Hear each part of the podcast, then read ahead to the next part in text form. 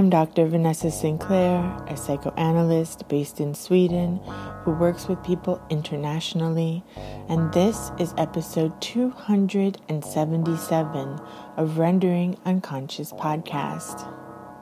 My guest today is Dr. Todd McGowan.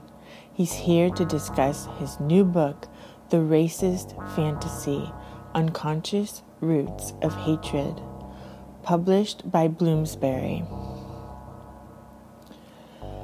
I just learned yesterday that Rendering Unconscious won the 2023 Gradiva Award for Digital Media from the National Association for the Advancement of Psychoanalysis. I want to say huge thanks to all of the guests and listeners of Rendering Unconscious over the years. Your support has made all the difference.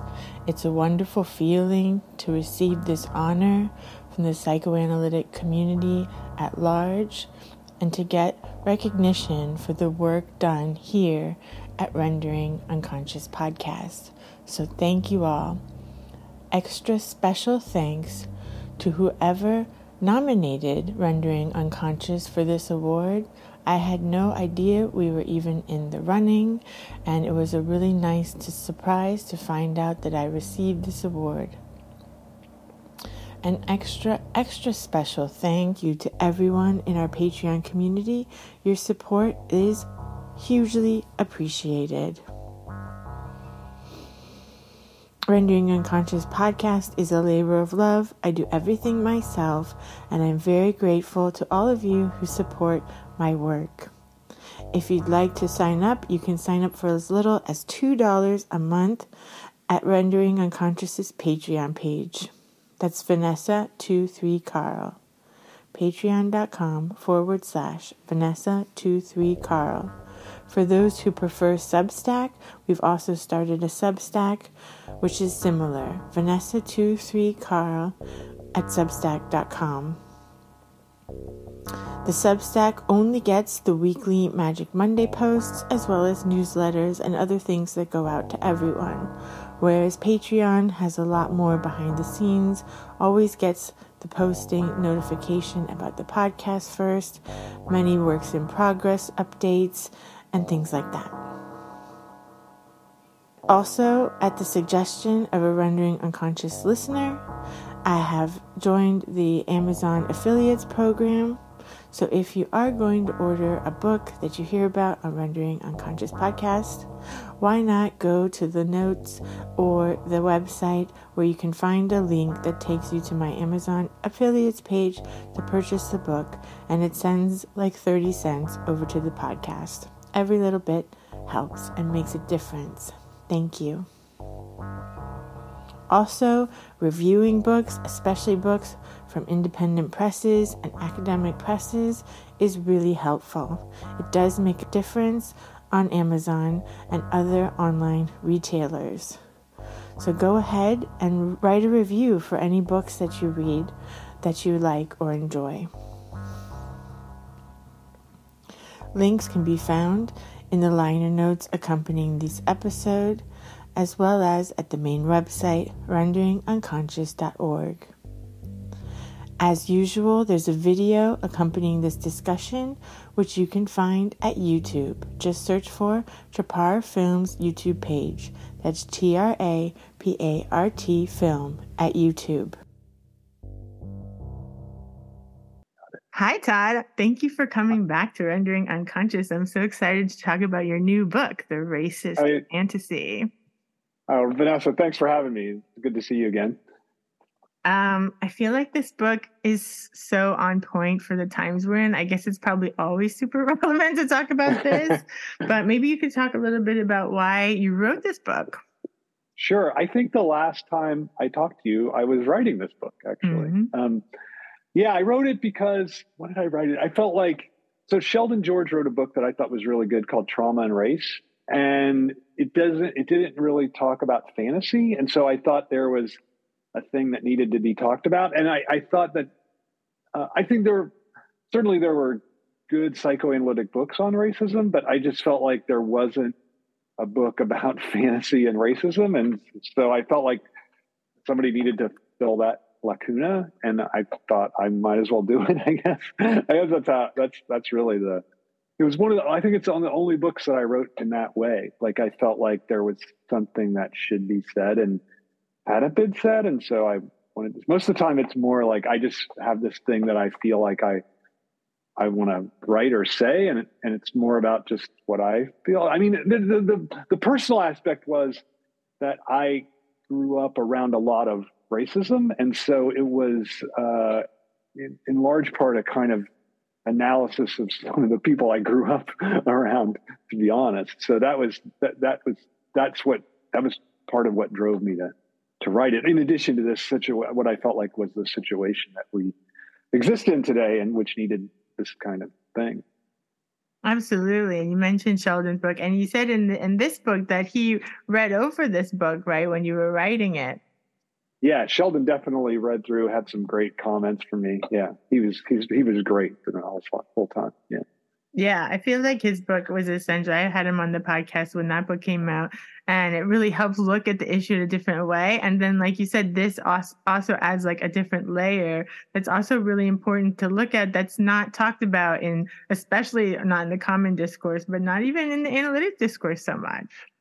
Right. I think that's true. I mean, I think uh, that certainly the common discourse doesn't like the idea of fantasy or unconscious doesn't really play much of a role. I talk about this in the intro that there is this idea of unconscious bias, but it's not really the unconscious the way that psychoanalysis understands it, because it's like we need to educate people out of this unconscious bias. And of course, if it's something that's unconscious, education isn't going to help in that area. So that's, I mean, one of the things is that I'm obviously I'm not against education, but I'm trying to think about why education doesn't work necessarily. And that's I think that's one of the areas that psychoanalysis can really have something to say, right? It's like that's one of the main ideas of psychoanalysis that you can't necessarily educate people out of their unconscious proclivities or, or, or structures, right? And so that was really that was that was one of the again one of the.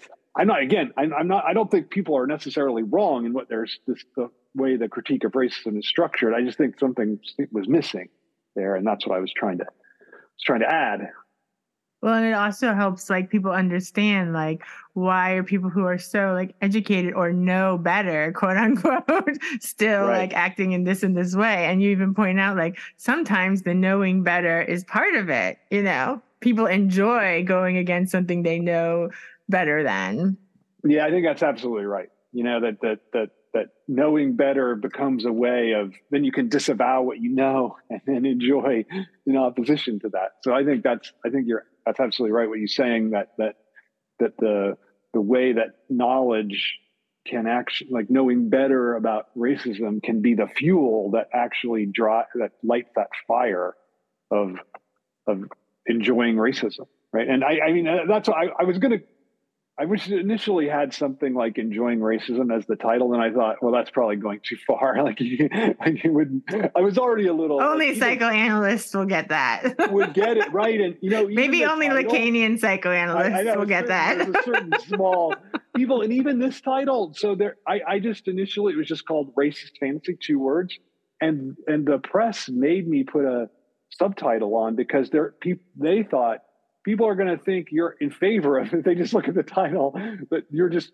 in favor of a racist fantasy. And the evidence for the fact that they were right, I think they were right. And I once had it on my desk when I was finishing the book up. I had it on my desktop, but just a file called Racist Fantasy. I was teaching this big class, hundred people, and I, I, you know, plugged in my computer to the thing, and then all of a sudden, students started laughing, uncomfortably giggling in the classroom. I'm like, "What's funny?"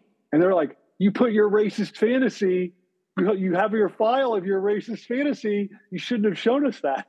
like, okay, like that's what you get off to. yeah, I know, right? Like I put my, I, I wrote. This is my I, king. I said, first of all, would someone name their racist fantasy a racist fantasy? That's absurd. And second of all, would I, whatever, would I, would I show it to you like that? But, but that's what they thought. So I think that that did actually show that the press was probably right that just that title alone might have been misleading for certain the way certain people you know think about things. Might have made you go viral. right, in a not in a way that I would have liked. Professor right. and his racist right. fantasy. Right, well, he has a racist fantasy. Yeah, yeah. So in fact, the original. About, go ahead. What were you gonna say? I was going to say the original, the, the press that I initially sent it to rejected it. The it got through. The readers liked it, and the press board thought that uh, kind of for this reason, like they thought that racism. Their claim was racism didn't need to be theorized; that it was just empirically self-evident, and and the even the attempt to talk about a fantasy was already giving it too much credit. They thought so. So I, you know, obviously I disagree with that, but that that, that idea is sort of out there. I think. Yeah, that's interesting. Um, do you want to talk a little bit about what the racist fantasy is? Sure, sure. So my idea was that, and I, I think I don't think this is a great uh, original idea, but just I think it, it, just follows a certain structure of fantasy in Lacan, and, and I think even in Freud that uh, fantasy involves a subject fantasizing about its access or its pathway to a certain object, and the racist turn is that you Im- you narrativize or imagine a ra- what I call a racial other in as a barrier to that object, and so the racial other ends up hoarding enjoyment for themselves in the fantasy, and then also acting as a barrier to the subject's enjoyment. And so, racism becomes this way of in the fantasy of getting getting uh, forging access to this object that otherwise is the access is blocked by the by the racial other. And that's just the i and i then i look at that the way that fantasy functions in modernity especially as a way to compensate for certain dissatisfactions that come with modern capitalist society. Absolutely. And you, you point out that this is a way that the subject is able to enjoy more the the idea of the object through their kind of identification with the person that they believe is blocking them from their enjoyment. Right, right. I think that's true. I mean, I think that's true in every fantasy, right? That the enjoyment comes from the obstacle rather than the getting of the whatever the object of desire is. And I think, but in the, the what makes the fantasy racist is that you get off on that racial other. So there's a there's a horrific and yet uh, fascinating structure, right? Where the thing that the figure that's the supposedly the enemy becomes the source of, of enjoyment for the subject. And I think that's really, I, I think you can see that at work in every, especially in racist acts of violence, right? Because there, you're both the violent act is itself this expression of enjoyment, but it's an attempt to to destroy that obstacle so that you can access the object. Unfortunately, here in Burlington, Vermont, we just had this racist act of violence. Three Palestinian college students were, I don't know if you probably didn't hear about this in Sweden. It's like two, three days ago. Three Palestinian college students, not UVM students, but students from elsewhere, were here over the Thanksgiving holiday. They were shot by some, some, it's a total racist act of violence. I mean, I think they're all going to live, but it was, it's an incredible. So I thought it was, it was horrific to see that logic up close. And it was clear that that was the logic you know driving the violent act. So I think that that I think it, it one of the things that I like about thinking about racism and fantasy is it has an explanatory power. I think for outburst both for racist structures in society and for outbursts of violence that occur. I'll say a little more about that, Todd. Sure. So I think that the, the what's so the, the structure obviously can be ideological and and and work in in ways that are uh, uh, you know material ways that not necessarily phantasmatic ways. But my idea would be that the fantasy always underlies whatever that structure is. So there's a way that just the way the society is structured some kind of apartheid or some kind of structural minoritization whatever is working that that, provides enjoyment for a certain part of the society because it it gives it presents that figure of the racial other as this outsider thwarting the full what seems like the completion of the society or the way that the society could get its uh, find its some kind of satisfaction ultimate satisfaction or fulfillment and so that that would be, I think, explains the structural thing. But then the violent, I think, what, what's as I said about the violence, that, that, that you, you get this act that takes this obstacle, like sees an obstacle to the to the having its object of desire the, for the subject, and and by lashing out with violence, you both get the self this destructive enjoyment from the violence itself, and you, you feel like okay, I'm eliminating that obstacle, and I'm going to get now a direct access. Of course, it never happens, right? Like the more I love this. I don't know who, I don't love it. I mean, it's hor- horrible, but that in towns in Germany where there had gotten rid of more Jews, those were the most anti-Semitic towns, right? So, so like the more you get rid of the obstacle, actually, the the more you feel like, okay, wait a minute, why aren't I really getting this enjoyment that getting rid of the obstacle promises? Well, then what can you do except to try to except think, oh, that obstacle is more, uh, you know, insidious. Where maybe that's where the like yeah the big like you know conspiracy theory ideas. Oh, even if there's no like Jewish people in your area, like they're controlling everything and the right, spaceships right. or whatever. Right, like, right. It gets right, huge. What's the, the Marjorie Taylor Greene like the space ray that's run by George Soros or whatever it is, right? Like that. I think that's absolutely right. Like QAnon, whatever the theory is it's like that the, the, more uh, uh, the, the, less clear it is that the racial other is there and empirically evident the more it becomes spectral just in the way you're saying and, and ubiquitous everywhere and nowhere at the same time i think yeah and the less chance you have for actual human interactions that help people see that maybe that person's not so horrible right. after all. But I think the the thing that you pointed out as well is like I don't know that we can ever get rid of this because it's like it will always be something or someone, you know, it's like it will just shift to some other sort of kind of obstacle. Right. I think there's there's truth to that, but uh, I think it like I don't think it has to be a racial other, right? Like I think mm-hmm. there can be and I, I wonder if you think this is right that there can be a way that you uh, uh, uh, recognize that you're enjoying the obstacle, right? Like, I don't know. I mean, maybe that can't happen on a mass scale, but that's, I think, that's the idea, right? Like, that's the idea of of some kind of social transformation is to see that the obstacle is not just is not just an impediment. It is an impediment, but it's also a enabling impediment. So you in a way, like you, you are your own obstacle, right? Like that's the, I think that's everyone needs psychoanalysis. If we right, I know. I, I, thought you would. We can put psychoanalytic like acid in the water and feed it to everyone. Right, right. No, I know because what I just said about knowledge makes what I did, the thing I just said, a little problematic, right? Because you'd have to, in a way, you have to uncover that for yourself. You can't just, you can't just learn it and say like, oh, okay, I recognize that I need the obstacle, whatever. Like, I don't think that it's not, I don't think it can be transmitted necessarily that way.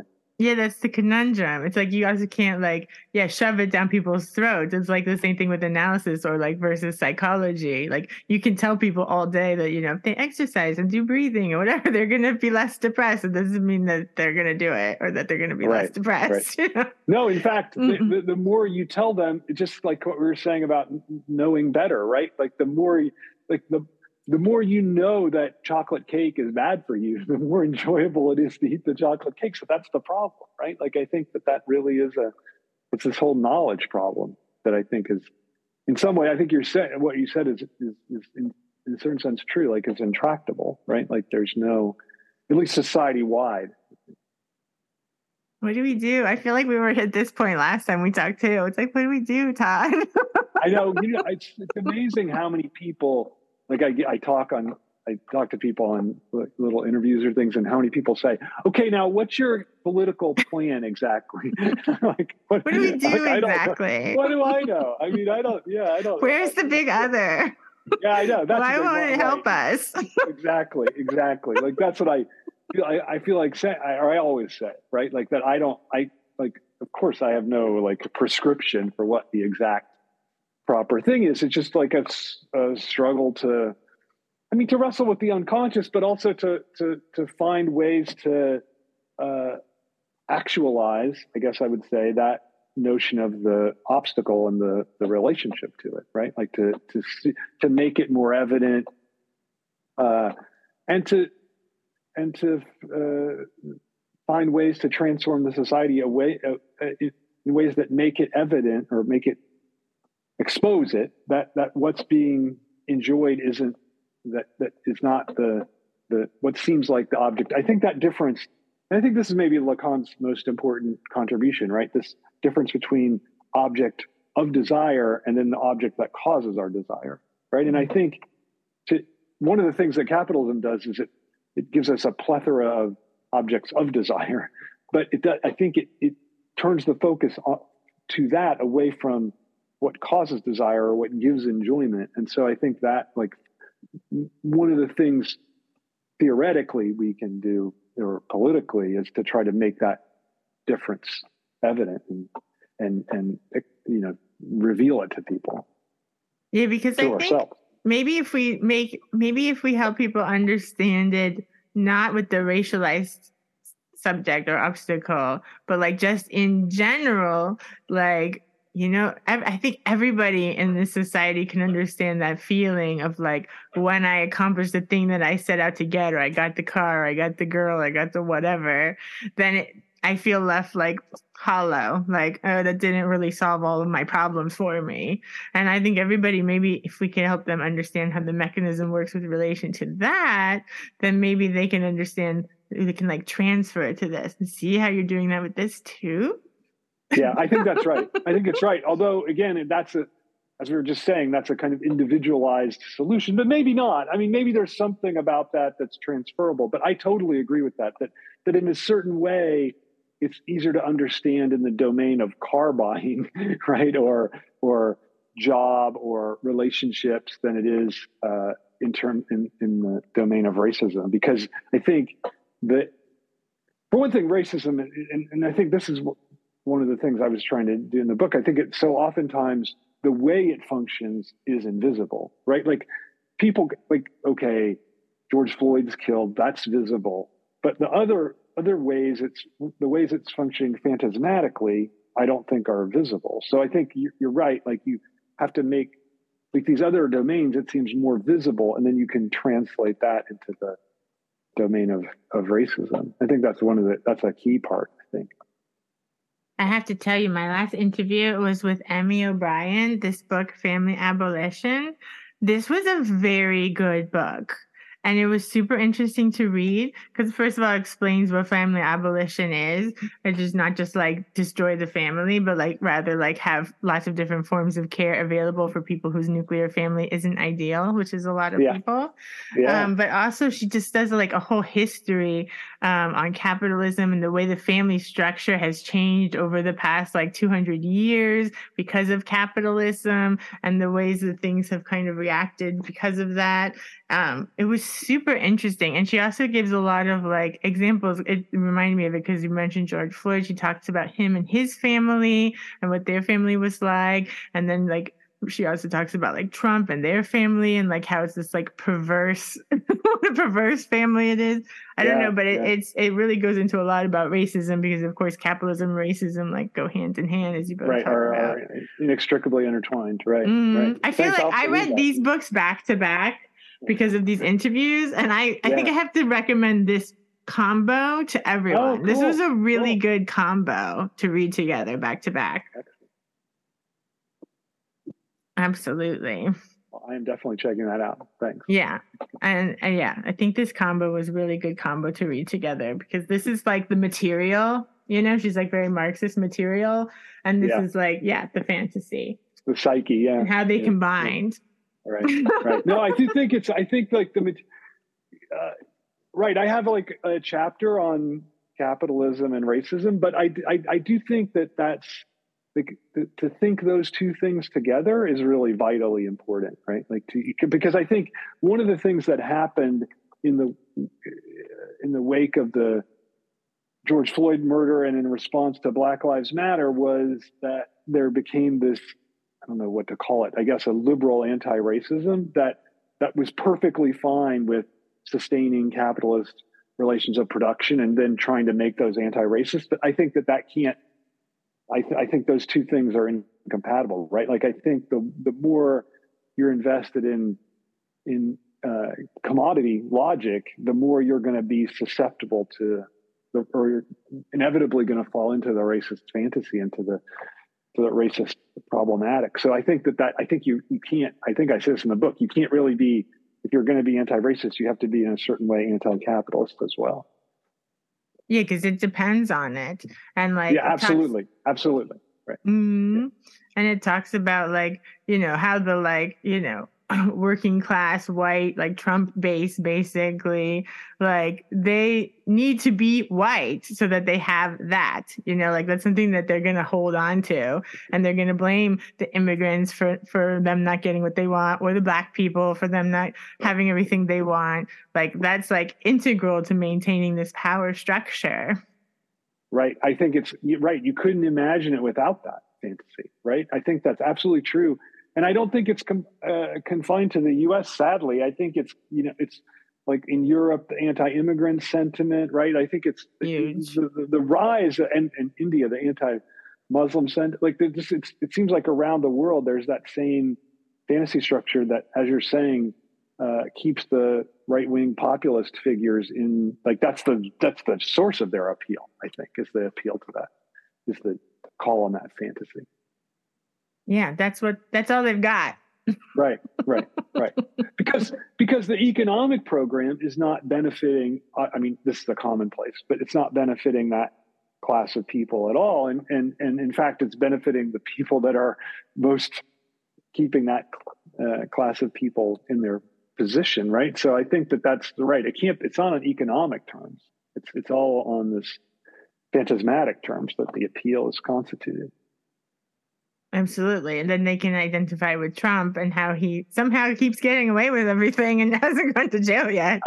right. I know. He's a great figure for that, right? Because he seems like a figure of uh, ultimate enjoyment, right? Like he he's able to transgress in all these ways, and yet he still he still he he, he still maintains his social position. So it's very paradoxical, right? Like he's he's on the one hand able to he has this primal father status, I think, right? Like he he has all these transgressive sins, and yet he's he's perfect. He maintains his social position along with that. Yeah, it's bonkers. I'm I'm very afraid that he's going to get reelected. I think I almost think it's certain. Actually. I almost think it's certain if they don't put him in jail or something. Yeah, yeah, yeah. Which yeah. doesn't look like they're going to. Yeah, I don't think they are. I think they waited too long to press. Yeah, it's like yeah, this is years ago already. Hello. Yeah. Why is this happening now? Yeah. anyway, all if you want to talk about astrology, all the astrologers say that 2025 that we will have a evolution in human consciousness, like as a whole, because of some like horrendous cataclysmic disaster. And I just see like uh, Trump's going to become president and something horrendous is going to happen worse than what has already happened. So, anyway, well, they, they see that evolution as a positive, like whatever. That's what it takes for us to get there. I well, see. those of us who make it through, I see. So it's kind of like the like kind of like the rapture, right? Like if you survive. Yeah, this, this is my theory at this point. It's like, okay, you know how much I don't like Christianity from growing up in it. I'm like, yeah. maybe that book is right because maybe everybody everybody gets flooded because of climate yeah. change. Everything drowns, and like the only people that are left are going to be like indigenous people that live like on the, in the top of the Andes and the Himalayas and stuff, like people that live way up high, and then yeah. those will be the only people left and this version of society will be completely wiped out and maybe that will be better for the earth because it'll be like less people they're people that know how to live sustainably on the land with the animals and everything they're not destroying everything and they're, yeah. they're not capitalists right. and then we can go back to that form of human yeah that's that's my current fantasy of yeah i mean the happen. problem is i think yeah isn't the problem that that that kind of like the, the amount of population we have I, i'm not sure that i mean we need sort of mass production to sustain that population right? Like it's there's certain things have gone so far in a certain direction that yeah i don't know where, where yeah well we went from like when the 50s or something there was only like 2 billion people. Now right. there's like 8 billion people right. so it's that's a big jump in not a lot of time in my parents right. lifetime basically right and not a lot of i mean and the food production has to but also the other the like uh, the mass extinctions that are like are we're like basically replacing so many species with humanity, which is it's not so great. Yeah. No. Yeah. I'm depressed. I know. Sorry. it's okay. I think about this every day. No, What's no. more depressing than the racist fantasy? I know. That's what I was going to say. We World annihilation. right. Hmm. Yeah but that's where we live right now. That's reality. Yeah, sorry about that. Yeah. I'm like, I don't, don't be sorry. This is my brain all the time. Or I even read an article recently. There was like some horrendous, you know, drought in Ecuador or something. But then like they were taking all the water and instead of giving it to the people, they were like uh, putting it to, to where all the computers are placed. Because of course there's like huge masses of like computers to store all our like pictures of ourselves in the cloud or whatever. And they were like making sure all the water went to cool the computers instead of to the actual humans friends. Oh my God. Yeah. That's so th- these, I things just, have a lot to do with it too. Yeah, I know. And, and I mean, that's an interesting and great example of the way that the destructiveness of these everyday behaviors is completely hidden from us, right? Like you don't, when you sit, just like you said, when you save your picture, you don't think, and you take like 20 pictures of some cat or something like I do. like I do uh, every day. I know, I do too. Uh, uh, you don't realize that there's a certain that there's a cost to that even to the phone itself right? Like you don't see the i mean this is a commonplace of critique of capitalism but you don't see the labor that's gone to the phone the suffering that went into creating it and and you all don't the see the children who are mining all of these materials to make cobalt, these batteries. right, right, exactly exactly but but i think the, on the other side you don't see the resources cost of the little actions that we all do right? Like i think that that's really i mean that's i think that that uh, it comes back to what are saying about knowledge, right? Like that, the, the way that that you that's a case where the knowledge just is disavowed, right? Like it's not prolific; it's just disavowed in order for this. I mean, it seems like to me disavow is such a key category uh, for the way capitalism functions. It's funny because I think the original earliest psychoanalytic theorists of capitalism really focused on repression, how it was a repressed, like Marcuse for sure, like that's a repressive system. But it seems like to me, I don't know what you think, but the disavowal is like is the central psychoanalytic category for making sense of how capitalism works. Absolutely. And I think like, yeah, getting us back to work from the after the pandemic was declared over. You know, they were like, yeah. everyone go back to work, make sure you get on planes, go travel. We need to get the economy going. You know, it's just like, right. what's happening? Didn't we weren't we all just like, wow, look, the clouds are clearing up and the pollution's going away and the animals are coming out. And then all of a sudden we're like, nope, nope, back to business as usual. You know. I know. I know. Like it, it, it, flights are flights are incredible, right? Because when we were younger, I mean, I'm older than you, but when we were a lot younger, flights were a rare thing. Like pe- people flew like a few times in their lifetime, and now it's become. I mean, it's it's the the, the wealthier people are disproportionately doing the more flying damage, but but it's it, the the middle class on Earth is the is also like consuming or doing a lot of environmental destructive destruction through flights, right? Like that's a huge part of it. Yeah. I I don't miss flying, I must say. I haven't been to the US since 2019 and I might go back next year because I've been invited to speak at a conference. So, okay, but like yeah, that'll be like 4 years. It's kind of wild. Right. No, I like that. I've I, have i have flown once in 4 or 5 years too. Then uh, that's that's enough. It's probably more reasonable. Yeah. Yeah. Because yeah. before that, yeah, I was flying all the time. Like my husband lived in a different country. We were going back and forth, back and forth all the time. Yeah. I can't imagine doing that now. I know. Well, that's a good. I think that I feel the same way, and that I think that's a benefit of the. I mean, I think a lot of people went back to the way that they were at, and clearly, like I think airline travel is back up to what it it was before the pandemic. So yeah, that's not universal. We can only do what we do, I guess. Yeah. Back to how do we fix this? We can only control ourselves, really. Right. And, you know, you're doing your part, rendering things unconscious, right? And you have your podcast. One time I want I you and Ryan on together. Oh, that'd be fun. I think yeah. that would be really fun because yeah. you guys, for people who have been listening a long time, you guys have had such a like ride, mind moving and things happening, people dying, and like there's all sorts of things going on. And it's it'd be nice to have you guys come on and talk about your whole yeah, he, experience. I wonder. I yeah. I don't. Obviously, I don't know what the experience is like externally, but uh, he did. He has had an amazing trajectory, right? Because when we started, he was just a graduate student he had just gone from being my student. He wrote his dissertation, got a job, and I, I it's funny because I don't feel like he's any different, but he must. I mean, I must be different too, obviously, but I don't feel a difference in my relation to him since he got. I just always thought of him as equal and the same, so I didn't. It doesn't feel different to me, but it must be different for people that are listening. I, I, I guess I never. And for even, him. For him, right, right, right. For him, I don't know. I, I yeah, I guess I never. Th- I, I, would have I'd have to ask people who listen to the to the show, but I don't I don't I feel like it's a like an equal exchange between us, but I don't know, maybe that's not right. It's good. I mean, you guys both it seems like you do a lot of prep work and you really think through things before you talk and then you're thinking through things while you're talking too. So it's really nice to show like yeah, we do a lot of well researched and well thought out do it in real time. Yeah, he we do a lot of prep work. He does more than I do. So I, I was going to say that. Maybe that's where the grad student thing comes in.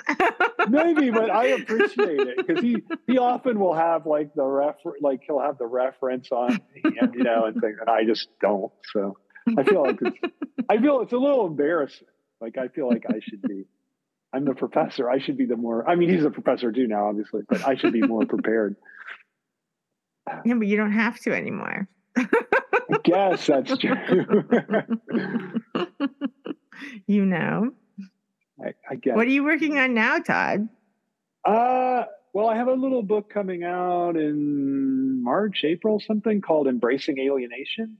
Mm-hmm. So mm. that's, but that's that's finished. Um, and then I have what do I have? I have a Oh, I, the thing I'm really working on right now is for it's the thing I was doing with. Did you know Mari Ruti? Mm-hmm. Yeah.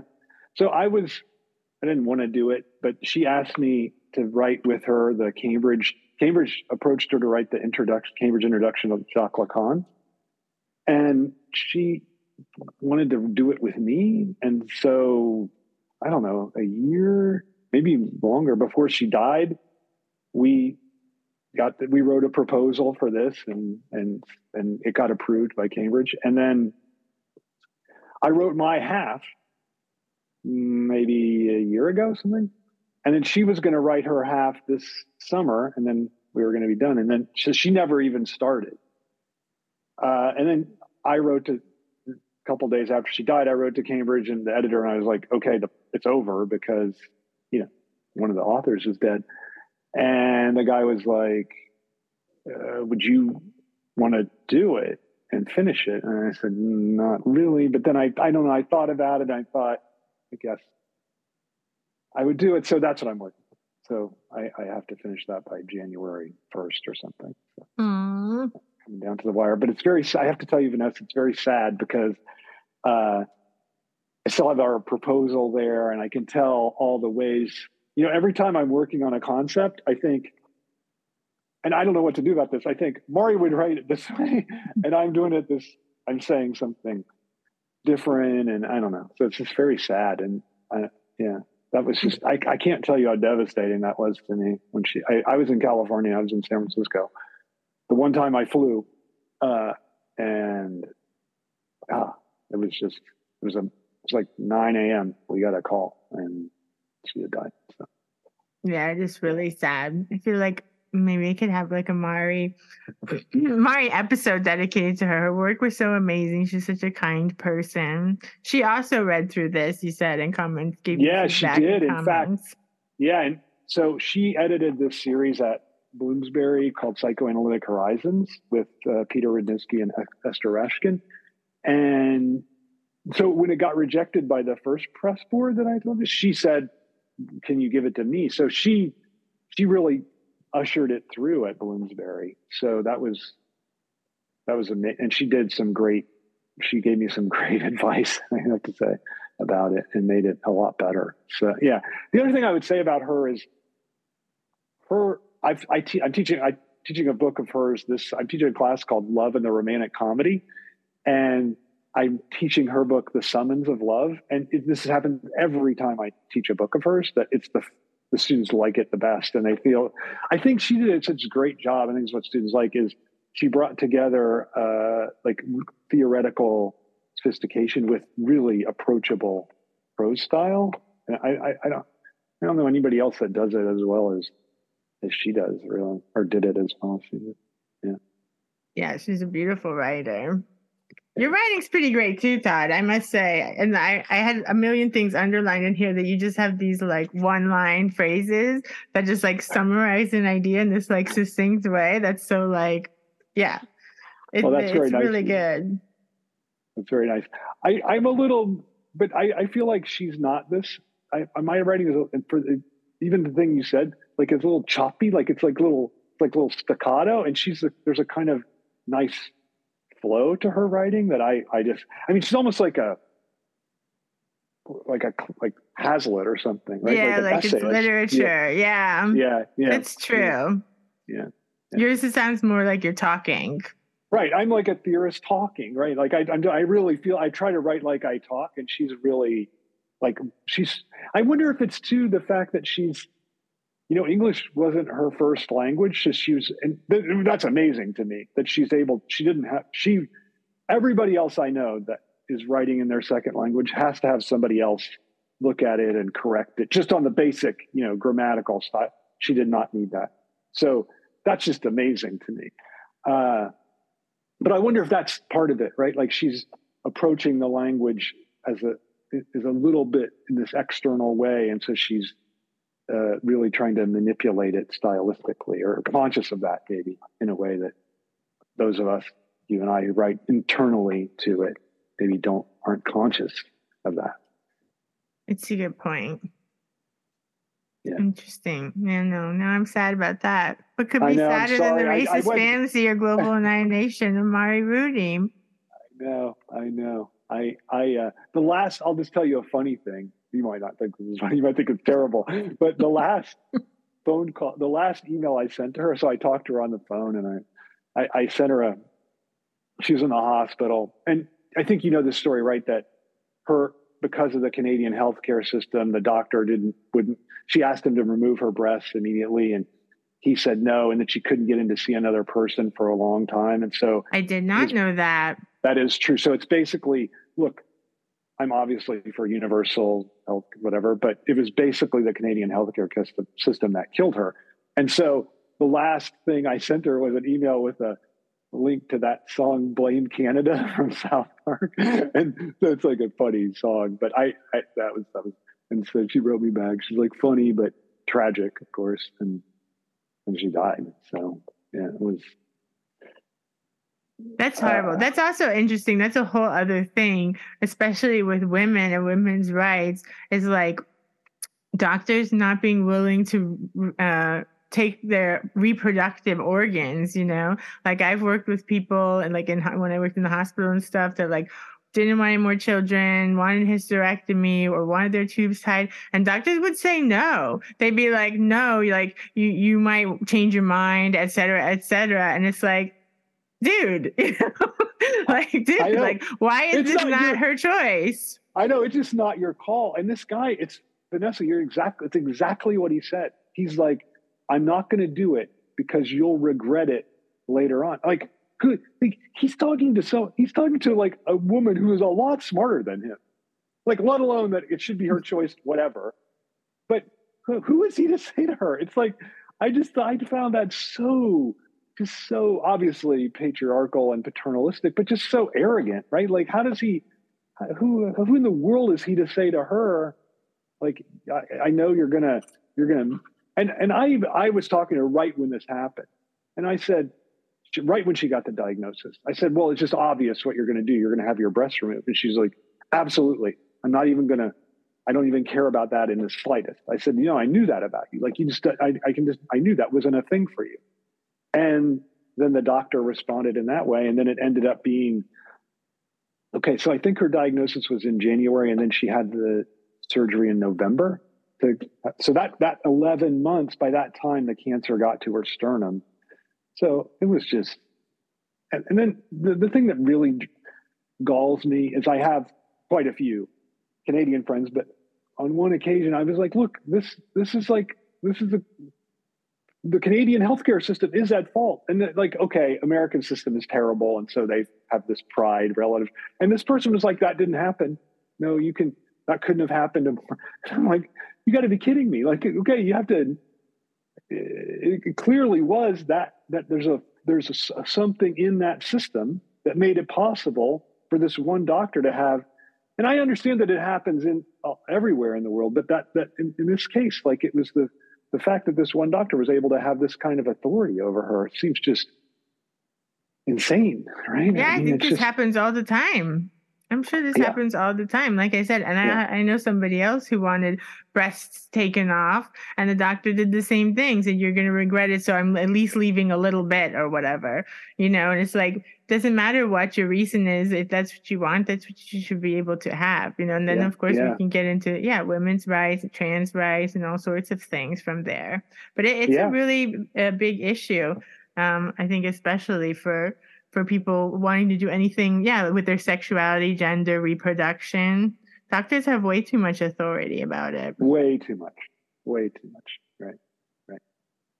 I mean, she was a 55 year old woman. like she's like Yeah, she's not gonna be breastfeeding. Yeah. You know? Yeah. I mean, yeah, yeah. Let like, her make her own decisions. Yeah, yeah, yeah. I just I the the the the reasoning I mean, it was solely thinking of her as an attractive sexual object by that doctor that made him make that decision. You know, I think if she had been someone that he didn't find attractive and sexualized in that way, I don't think he would have said that.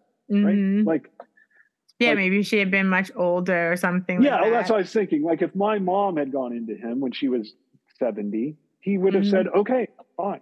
Right? Mm-hmm. Like, I think but he's like, really I'm not going to ruin this woman, this attractive exactly. woman this attractive woman. I'm not going to be the one to butcher her good looks, right? Like I think it's just disgusting, right? Like that. But it's yeah. Sorry, I just took us. I thought I was going to. Just trying to lighten things up in some way. No, oh, was we don't, my, we're not. We're not light. uh, I was talking about my class on love, which has been great. But she's. I was going to have her come in, and so the class has been like, "Why do you keep talking about this?" So I, I'm. I'm I, I was going to have her come in and do a little thing, and then I, I, I just can't. Whenever we're talking about her, I can't get it out of my mind. You know, it's just it's been so devastating, and she's you know, she was just such a force. I just she's saw wonderful. We'll have we'll have a special episode podcast so yeah. we can all talk about how great she was from people yeah. who loved her and loved her work. That would be a good tribute. That'd be nice. Yeah. Yeah, because I would like to do something. I also would love to talk about Nestor Braunstein because uh, you know he passed away of his own choice, but um, his writing was also super literary and beautiful. And I was reading his book on uh, what was it on? The Jouissance book. One. Yeah, the Jouissance book. Yeah, oh my really god, that's such a yeah. good book. Yeah, yeah. Did oh you know god. him? I've met him at conferences, but yeah. um, I know Manya was really good friends with him. She introduced. Oh, she was. I I had dinner with him one time, but I didn't realize. I just it was like 25 years ago or something. So mm-hmm. But I thought that Jouissance book was the only thing. Of course, I I, I I'm against this fetishization of the French, so I want to be able to translate jouissance by enjoyment, which he hates that idea. but I thought the book was great, actually. Like I thought it was really both. He there's two books good recent I mean, that book is older and it just was put in translated into English recently. Mm-hmm. But I, the Darian Leader book, have you read that on Juice? Mm-hmm. It's also very good, I think. Yeah. It was really good. Absolutely. I had him on the podcast. I'm such a Darian Leader fan. It's not it's not very often that I get like fangirly, but I get fangirly around Darian Leader. And I'll tell you why.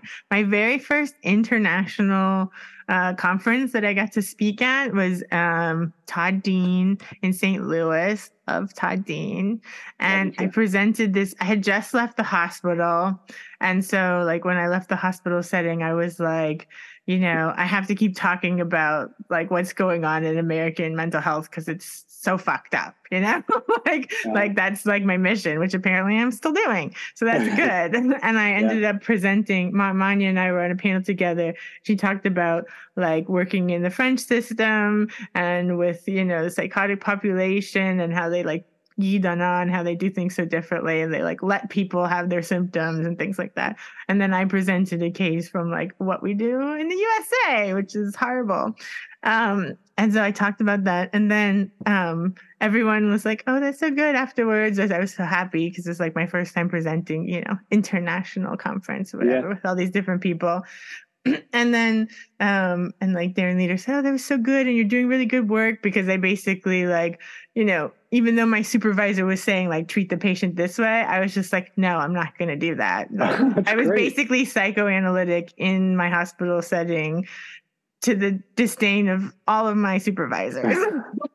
I was like, I'm just not treating adults like that. I'm sorry. Like, I'm going to treat them like humans because they are. Yeah, yeah, yeah. Uh, no matter how many like labels you've thrown on them and how many meds you're throwing at them, you know.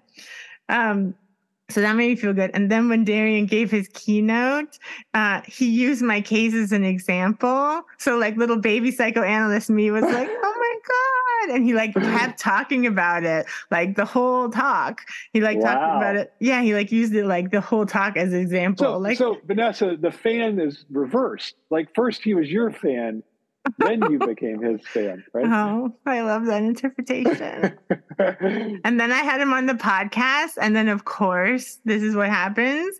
My computer or his computer, I don't know which one, but one of them wasn't working right. And like, we couldn't get like it working. And then, like, finally, I was like, well, I'll just turn off my video because maybe that'll make the bandwidth better. And so then at least his video was working. But then it was only like 20 minutes because uh, the whole hour was wasted with technical problems. It was so uh, sad for me. Did you? But you did one more recently, where that it worked. No, I'm too. I'm too embarrassed from that. Oh, that was the one. That was the one. that was my one podcast with Darian. Oh, God. I'll I'll you know ask him, him again later, but I have to like yeah, I'm so embarrassed that the tech was such a problem. Darian, if you're out there, I promise my tech is usually not a problem. Todd's been here like four times. We've never had a problem, have we? Never Todd? had a problem. Yeah, I know. I think it's a. Don't you think it's probably the tech is a response to the to the how how desirable the guest is. So my, it's like it's a my really, hysteria. no, no, no. If it's a really good guest, then the tech fucks up because it doesn't want to like it's there's too the trauma it's of the literally great... the only time that's happened to me okay. but it's also right. probably well, the only person that i get fangirly about so well, it must go. be my right. vibes right, right, you unconsciously sabotaged your computer in some some way yeah though I, I think it was on his end now you should hope he's not listening i don't think he's listening well, with that, it was really great to have you here, Todd. Oh, Vanessa, always great to see you. and we'll do a Mari Ruti episode, and we're going to do a Bergman episode with Mac, and it's going to be fun. Okay, that'll be great. And I will, uh, I will have forthcoming. The other thing I'm working on is a review of your great Bergman edited collection. So that's okay. I'm fangirling about that too. that'll be great. Thank you, Todd. I Thanks, know that's like below your pay grade, but Oh God, we appreciate no, it. No, I, it's not below at all. I'm excited to be doing it. So. Thank you. And in the meantime, Thanks. everyone go out and get the Racist Fantasy. Bye, Todd. Bye, Vanessa.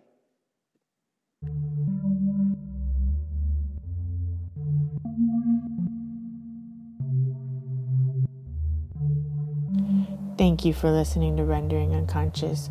You've just heard a discussion with Dr. Todd McGowan about his new book, The Racist Fantasy Unconscious Roots of Hatred, published by Bloomsbury. And remember, if you're going to order this book from Amazon anyway, why not go to this episode's page at the main website, renderingunconscious.org, and click on the link to it there that helps through my Amazon affiliates program and sends 30 to 50 cents to the podcast. It also has links to Todd McGowan's other books, which you can find on the site. Be sure to check out episode 106 of Rendering Unconscious podcast, Professor Sheldon George on psychoanalysis, trauma, and race. If you'd like to check out the episode with Dr. Michelle O'Brien and her book, Family Abolition, check out Rendering Unconscious episode 274. And for my discussion with Dr. Darian Leader, check out Rendering Unconscious episode number 218. For more episodes with me and Todd McGowan, you can listen to Rendering Unconscious episode 178, episode 75, and episode 39, as well as episode 14. Huge thanks as always to Carl Abrahamsson for providing the intro and outro music for Rendering Unconscious podcast. You can visit his website, carlabrahamsson.com, for more and check out his record label, highbrowlowlife.bandcamp.com. Rendering Unconscious has a new social media presence. I've just started an Instagram account for Rendering Unconscious itself. Just search for Rendering Unconscious. You can also find a link to it at my personal Instagram page, rawsin underscore. That's R A W S I N underscore. And now the song Surreal and Dreamlike from the album All Poets Are Pornographers, a collaboration I did with Pete Murphy, which you can find at Pete Murphy's Bandcamp page, petemurphy.bandcamp.com. You can also find my music at Spotify, including my music with Pete Murphy. Just search for my name, Vanessa Sinclair, or Vanessa Sinclair and Pete Murphy. Enjoy. Making it a little more surreal and dreamlike.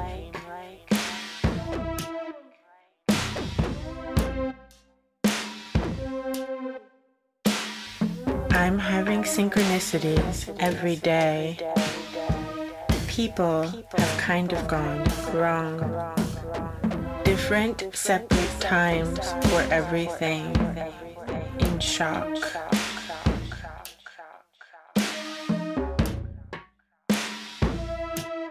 In a female mind. A flame that will endure forever. Uncorrupt and pure.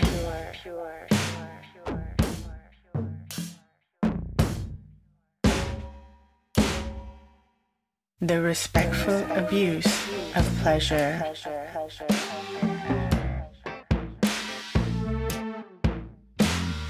Take a shower